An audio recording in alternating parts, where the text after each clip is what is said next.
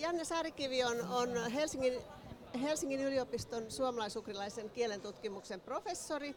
Ja tota, hän on kirjoittanut kirjan Suomen kielestä ja, ja Suomen mielestä. Ja tota, tässä kirjassa sen lisäksi, että sä tietysti käsittelet suomen kieltä, niin sä käsittelet aika monta muutakin asiaa. Sä käsittelet nationalismia ja ää, kulttuuriglobalisaatiota ja historiaa ja, ja tota, mm, niin muun muassa näitä. Ja miten sä päädyit tällaisiin aiheisiin juuri nyt? Niin, tuota, ähm, siis tämä kirja käsittelee, tämä on tämmöinen tiedepohjainen teos. Tämä käsittelee niitä asioita, joita mä tutkin työkseni, mutta maailmankatsomuksellisesta näkökulmasta. Se on se, se, on se idea. Nationalismi nousee tässä aika isoon rooliin mun mielestä tässä kirjassa. Oletko sä erityisen huolissa siitä nyt? Sä tavallaan purat sitä nationalismin syntyä, syntyä kielitieteen näkökulmasta ja historian näkökulmasta. No siis en mä, en mä kyllä kuulu niihin ihmisiin, jotka niin ajattelee, että se, se on semmoinen joku um, niin juuri tämän hetken asia. Tai se on, se, on, se on myös tämän hetken asia, mutta se on semmoinen, joka tulee aina uudestaan, musta tuntuu. Että se on sellainen, tota, siis tuossa um, mun mielestä puhutaan siitä, että, tai yritän kirjoittaa siis sillä lailla auki niitä kaikkia semmoisia asioita, mitkä nationalismiin liittyy, jotka on um, myyttejä, eivätkä ole totta. Mutta sitten toiselta puolelta mä yritän sanoa, että ja se ajatus siitä, että erilaiset kielet on kuitenkin erilaisia ja arvokkaita ja ylläpitää erilaisia kulttuurisia traditioita, että se, se on totta. Ja että se nationalismin käsite pitää siis niin kuin dekonstruoida ja rekonstruoida että sillä lailla kahdesta suunnasta, hajottaa palasiksi ja sitten rakentaa uudestaan. Mutta sä myös tuot tässä niin kun esille näkemyksen siitä, että että kieli, eh, kieli ja kansallisuus eivät välttämättä ole sama asia, tai ainakaan kieli ja tämä nationalismin luoma kansallinen valtio eivät välttämättä ole sama asia, tai että kieli ei tue sitä välttämättä. Niin, no musta se menee niin, että nationalismi on sellaista yleiseurooppalaista kulttuuriperinnettä, joka on kaikissa maissa ihan samanlaista – että et on oikeastaan vain yhdellä, yhtä nationalismia, että sitten siinä on vain eri värit päällä. Samat jutut on joka maassa. Että me ollaan tämmöinen pieni maa ja tässä me vaan yritetään puolustaa itseämme ja ö, meitä uhataan ja isommat uhkaa meitä ja me, me, meillä on ainutlaatuinen luontosuhde ja me ollaan erityisen työtelijäitä ja me ollaan ö, osallistuttu tota, ö, niin kuin sankarillisesti sotimiseen ja ur, urheilukilpailuihin jotain tällaista. Nämä storit on niin kuin aivan samanlaisia joka paikassa. Mutta sitten toinen asia on se, että, että tota, mm, kansojen välillä on oikeita isoja eroja, jotka tulevat niin kuin vähän jostain muista asioista, että ne on oikeastaan sen nationalismin alla piilossa. Että nationalismi on oikeastaan globalisaation ensimmäinen aalto mun mielestä. Ja sitten niin kuin tavallaan todelliset kansat ja niiden mentaliteetit liittyy esimerkiksi kielten ylläpitämiin kulttuurimuotoihin, jotka on oikeasti aika erilaisia eri puolilla maailmaa. Sä oot asettanut itsellesi tässä muun muassa tehtävän tunnistaa kielestämme piirteitä, jotka niin kuin luovat suomalaista, suomalaiseksi tunnistettavaa ajattelua tai suomalaista kulttuuria. Minkälaisia piirteitä sä löysit? No siis tässä kirjassa on lähestytty tätä kysymystä eri tasoilta. Eli tässä on, on tuota, käsitelty sanastoa, sanastoon liittyviä kategorisaation ja assosiaation asioita, että jos vaikka on olemassa kieli, jos on kieliopillinen suku, että kissat on kaikki naisia ja aurinko on nainen, jotain sellaista. Suomen kielessä ei ole tämmöistä. Mutta sitten suomen kieleen liittyy kauhean, kauhean määrä kaikkia muita niin kuin samantyyppisiä assosiaatioilmiöitä, jotka, jotka tota, ohjaa ajattelua tiettyyn suuntaan vähän samaan tapaan kuin, niin kuin portsarit ohjaa ihmisiä tiettyyn pöytään. Ne ei ole siis niin semmoisia ne ei ole sellaisia asioita, jotka pakottaa ihmistä ajattelemaan tietyllä tavalla, mutta jotka voi johtaa ajattelua tiettyyn suuntaan. Mm. Sitten sä puhut tietyistä tällaisista kulttuurisista käsitteistä, jotka eivät palaudu mihinkään konkretiaan, tyylin pöytähevonen, margariini. Sä käytät, puhut rakkaudesta, vapaudesta, totuudesta. Kerrotko vähän tarkemmin niistä, koska siellä oli esimerkiksi venäläisten ja suomalaisten totuuskäsityksessä oli aika iso ero. Niin, mä puhun siitä, että, että tota, vaikka ihmiset on periaatteessa kaikkialla samanlaisia, että niillä on käsiä ja jalkoja ja pää ja verenkierto ja sydän ja maksa ja munuaiset, niin sitten kuitenkin ihmiset loppujen lopuksi elää tämmöisessä käsitteiden maailmassa. Mm. Että et ihmiset on kauhean kiinnostuneet semmoisista asioista kuin niiden sisällä olivat, olevat elimet tai se, että ne koostuu atomeista. Ne on kauhean kiinnostuneita esimerkiksi siitä, että löytääkö ne rakkautta tai kokeeko ne vapautta tai onnea tai hyvää oloa ne jäsentää niin kuin omaa tarinaansa tällaisilla sanoilla. Ja nämä sanathan on mitä suurimmassa määrin kulttuurisidonnaisia ja kulttuuririippuvaisia, että ne ei ole semmoisia, joita voi noin vaan kääntää kielestä toiseen. Ne yleensä edustuu eri kielissä aivan, aivan eri tavoin. Mm. Tuossa nyt on esimerkiksi semmoinen esimerkki vaikkapa tuota sanasta vapaus, et siinä on sellainen tota, kuva, kuva semmoisesta venäläisestä mielenosoituksessa olleesta kyltistä, missä lukee, että me vastustamme vapautta niin kuin noin niin kuin sanatarkasti. Se olisi niin kuin suomalaisittain täysin mielipuolinen slogani. Mm. Mutta se on venäjän kielen kannalta ihan, ihan normaalia ok, koska venäjän kielen sanalla vapaus, vaboda, on niin kuin kaksi merkitystä, että se on sekä vapaus että kaos ja anarkia. Sitten vastaavasti siinä kielessä ei olekaan sellaista vapauskäsitettä kuin meillä. Mm. Ja, ja, ja vaikkapa esimerkiksi rakkaus, jota ihmiset nyt kuvaa yleensä ehkä kaikkein tärkeimmäksi asiaksi, niin se on tyypillisesti tällainen niin kuin ki- kielen luoma asia, mikä me niin kuin tunnistetaan, kun, kun se on kielessä ja sitten me, me niin kuin tavallaan luodaan sitä lisää sen kielen antaman mallin mukaan. Mm. Mutta se on hyvin uusi ja se on hyvin, hyvin kulttuurisidonnainen myös. Mm. Mutta tästä voisi niinku tehdä kyllä sen johtopäätöksen, että, että niinku tämmöinen kansallinen kulttuuri, joka sitoutuu kieleen, on kuitenkin aika vahvasti olemassa niin mä en tiedä, onko se kansallinen. Mm. Mun mielestä kulttuuri, joka sitoutuu kieleen, on hyvin vahvasti olemassa. Että, mm. että tota, siis äh, niitä kieliä on tietysti monenlaisia. Mm. Että tota, äh, vaikkapa suomen kielen luomia ja ylläpitämiä maailmoja on monenlaisia, ne on keskenään myös erilaisia. Että joku on joku, on joku EU-virkamies, se luo suomenkielistä lakitekstiä ja toinen on joku joku tota, savolainen vieräleuka, joka tota, nostelee katiskoista haukia ja kolmas on joku tota, kokeellista runoteosta sepittävä ää, tyyppi mielisairaalamiljöissä. No, kaikki tavallaan suomen kielen luomassa todellisuudessa, mutta onko se todellisuus sitten kaikille yhteinen? Mm. Mä luulen, että siinä on erilaisia todellisuuksia, mutta todellisuuksia kuitenkin yhdistää se, että ne käyttää samoja sanoja ja, ja samo, samoja ää, tota, tavallaan käsitteitä, joita ne ei ole itse luonut, vaan jotka ne on perineet toisilta, ja se, ne toiset on sitten suomen kielen aikaisemmat puhujayhteisöt ja niiden muodostamat sukupolvet. Mm. Mutta sä et kuitenkaan näe, että, että tota, sä puhut täällä muun muassa tästä Wittgensteinin ehkä varmaan tunnetuimmasta kieltä koskevasta lainerista, että, että kieleni rajat ovat maailmani rajat. Niin, niin tota, si, siinä mielessä niin voisi ajatella, että suomalaiset on kuitenkin, meillä, meillä on samat rajat? Niin, siis jos ajattelee, että suomen kieli on sellainen olio, jolla on selkeät rajat, mm. mutta mä en ajattele sillä tavalla. Mm. Mä ajattelen, että se on sellainen, että se on jatkuvasti muuttuva, o, muuttuva olio ja semmoinen, joka niin kuin limittyy monin eri tavoin sitten naapurikieliin ja entisaikojen kielimuotoihin ja tulevaisuuden kielimuotoihin. Mm. Mä ajattelen, että se on tosi tärkeä asia, mutta mä näen, että se on selvärajainen asia. Just, joo. No tämä, sama, tämä asia vaikuttaa tietysti myös sitten sellaisiin asioihin kuin kielen kääntämiseen, kirjojen kääntämiseen ja, ja tota, EUn toimintaan. Sulla on siitäkin tuolla puhut jonkun verran siitä, että, että mitä, mitä se tarkoittaa EU:ssa, kun ihmiset, siellä on hirveän määrä tulkkeja istuu siellä kokouksissa kääntämässä raivoisasti erilaisia puheenvuoroja eri kielille. Niin mitä siitä, siitä sanot tässä myös painavan sanasi?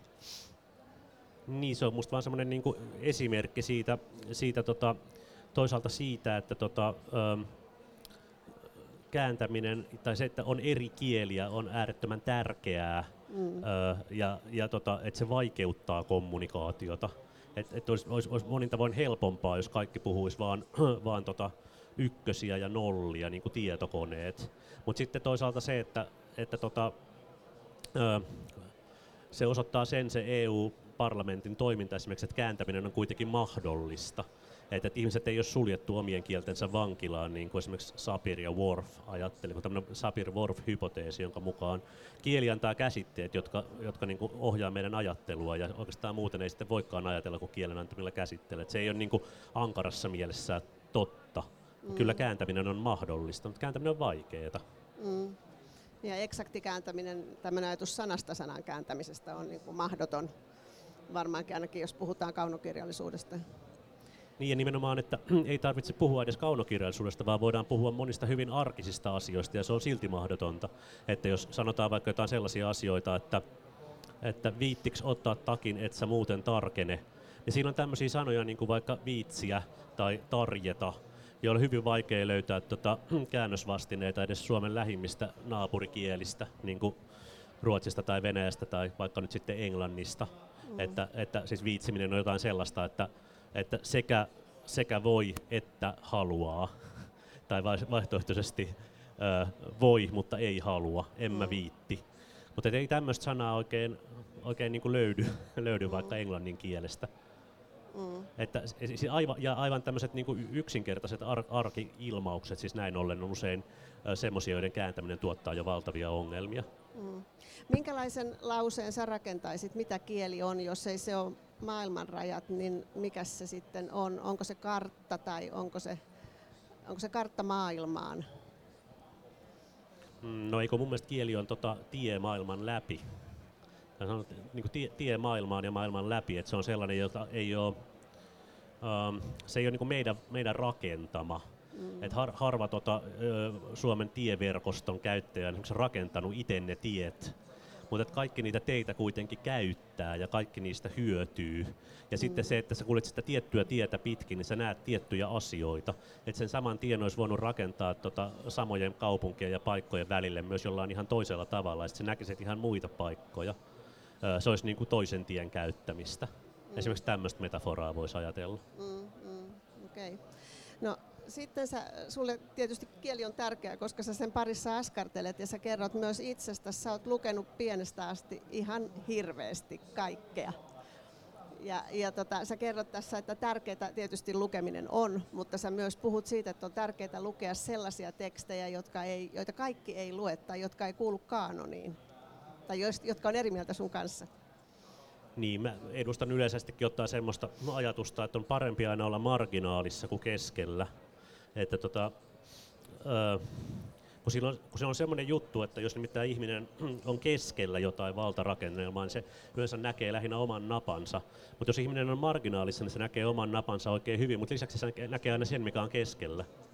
Eli esimerkiksi, että suomalaiset yleisesti tietää aika hyvin, että että tota Pariisissa on Eiffelin torni ja tota New Yorkissa oli World Trade Center, jonka terroristit tuhos lentokoneilla ja tämmöisiä kaikkia faktoja me tiedetään maailmasta, mutta toisinpäin tämä niinku tietäminen ei toimi. Et ei, ei Pariisissa mitään tiedetä Suomesta eikä New Yorkissa.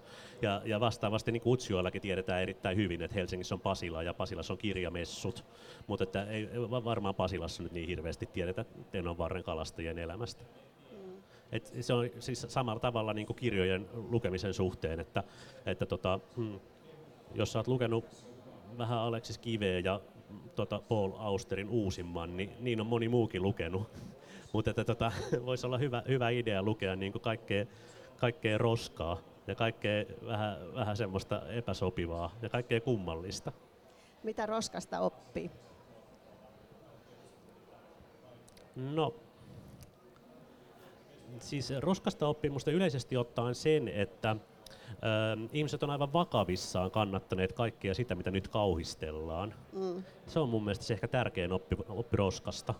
Että kun ö, lukee vaikka entisaikojen uskonnolliset pamfletit ja kommunistiset ja fasistiset manifestit ja kaikki muut, niin näkee, että siellä on niin tosissaan olleita kirjoittajia, jotka on tosissaan kaikki muuttamassa maailmaa paremmaksi, eikä koskaan huonommaksi.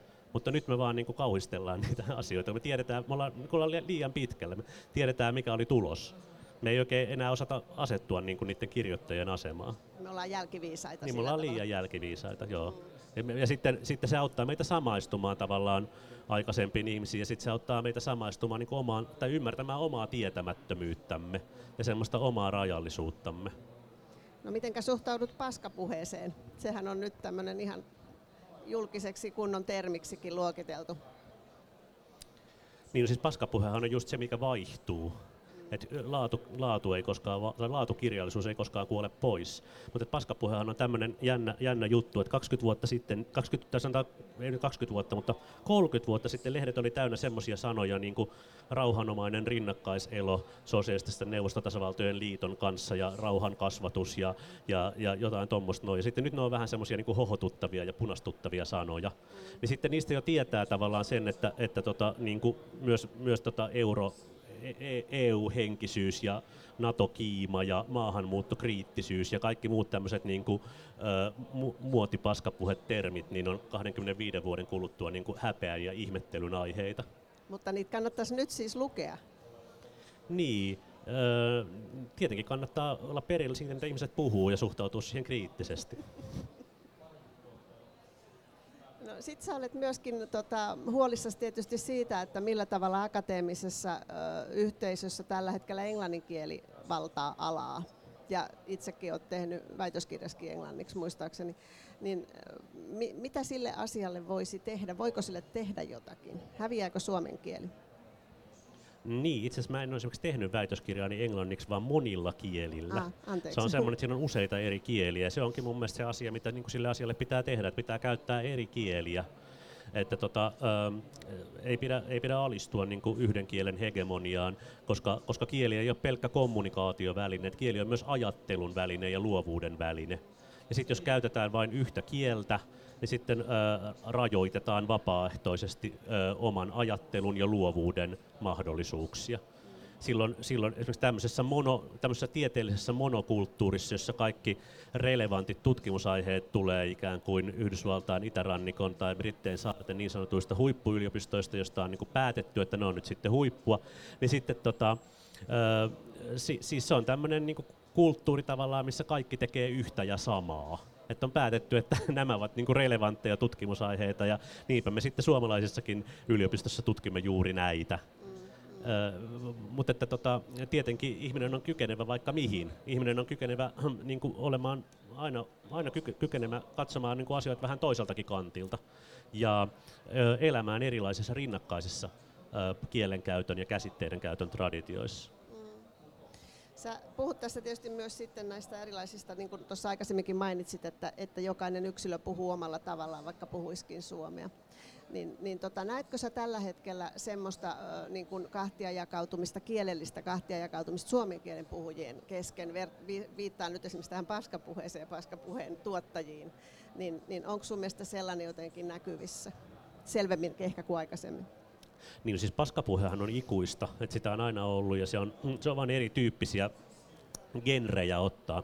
Mutta semmoinen tilanne toki on, että äm, Suomen puhujayhteisö on tämmöinen niin jälkimoderni yhteisö siinä mielessä, että ä, Suomen puhujista ehkä noin äm, puolet työssä käyvistä ihmisistä on semmoisia, joiden pääasiallinen työväline ja pääasiallinen työn tulos on kieltä.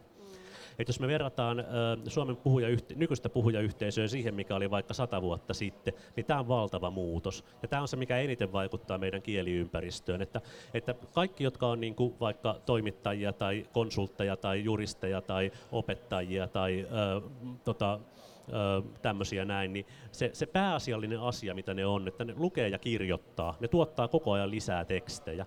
Ja ö, sata vuotta sitten hän tilanne oli se, että suurin osa puhujayhteisöstä tuotti pelkkää ruokaa.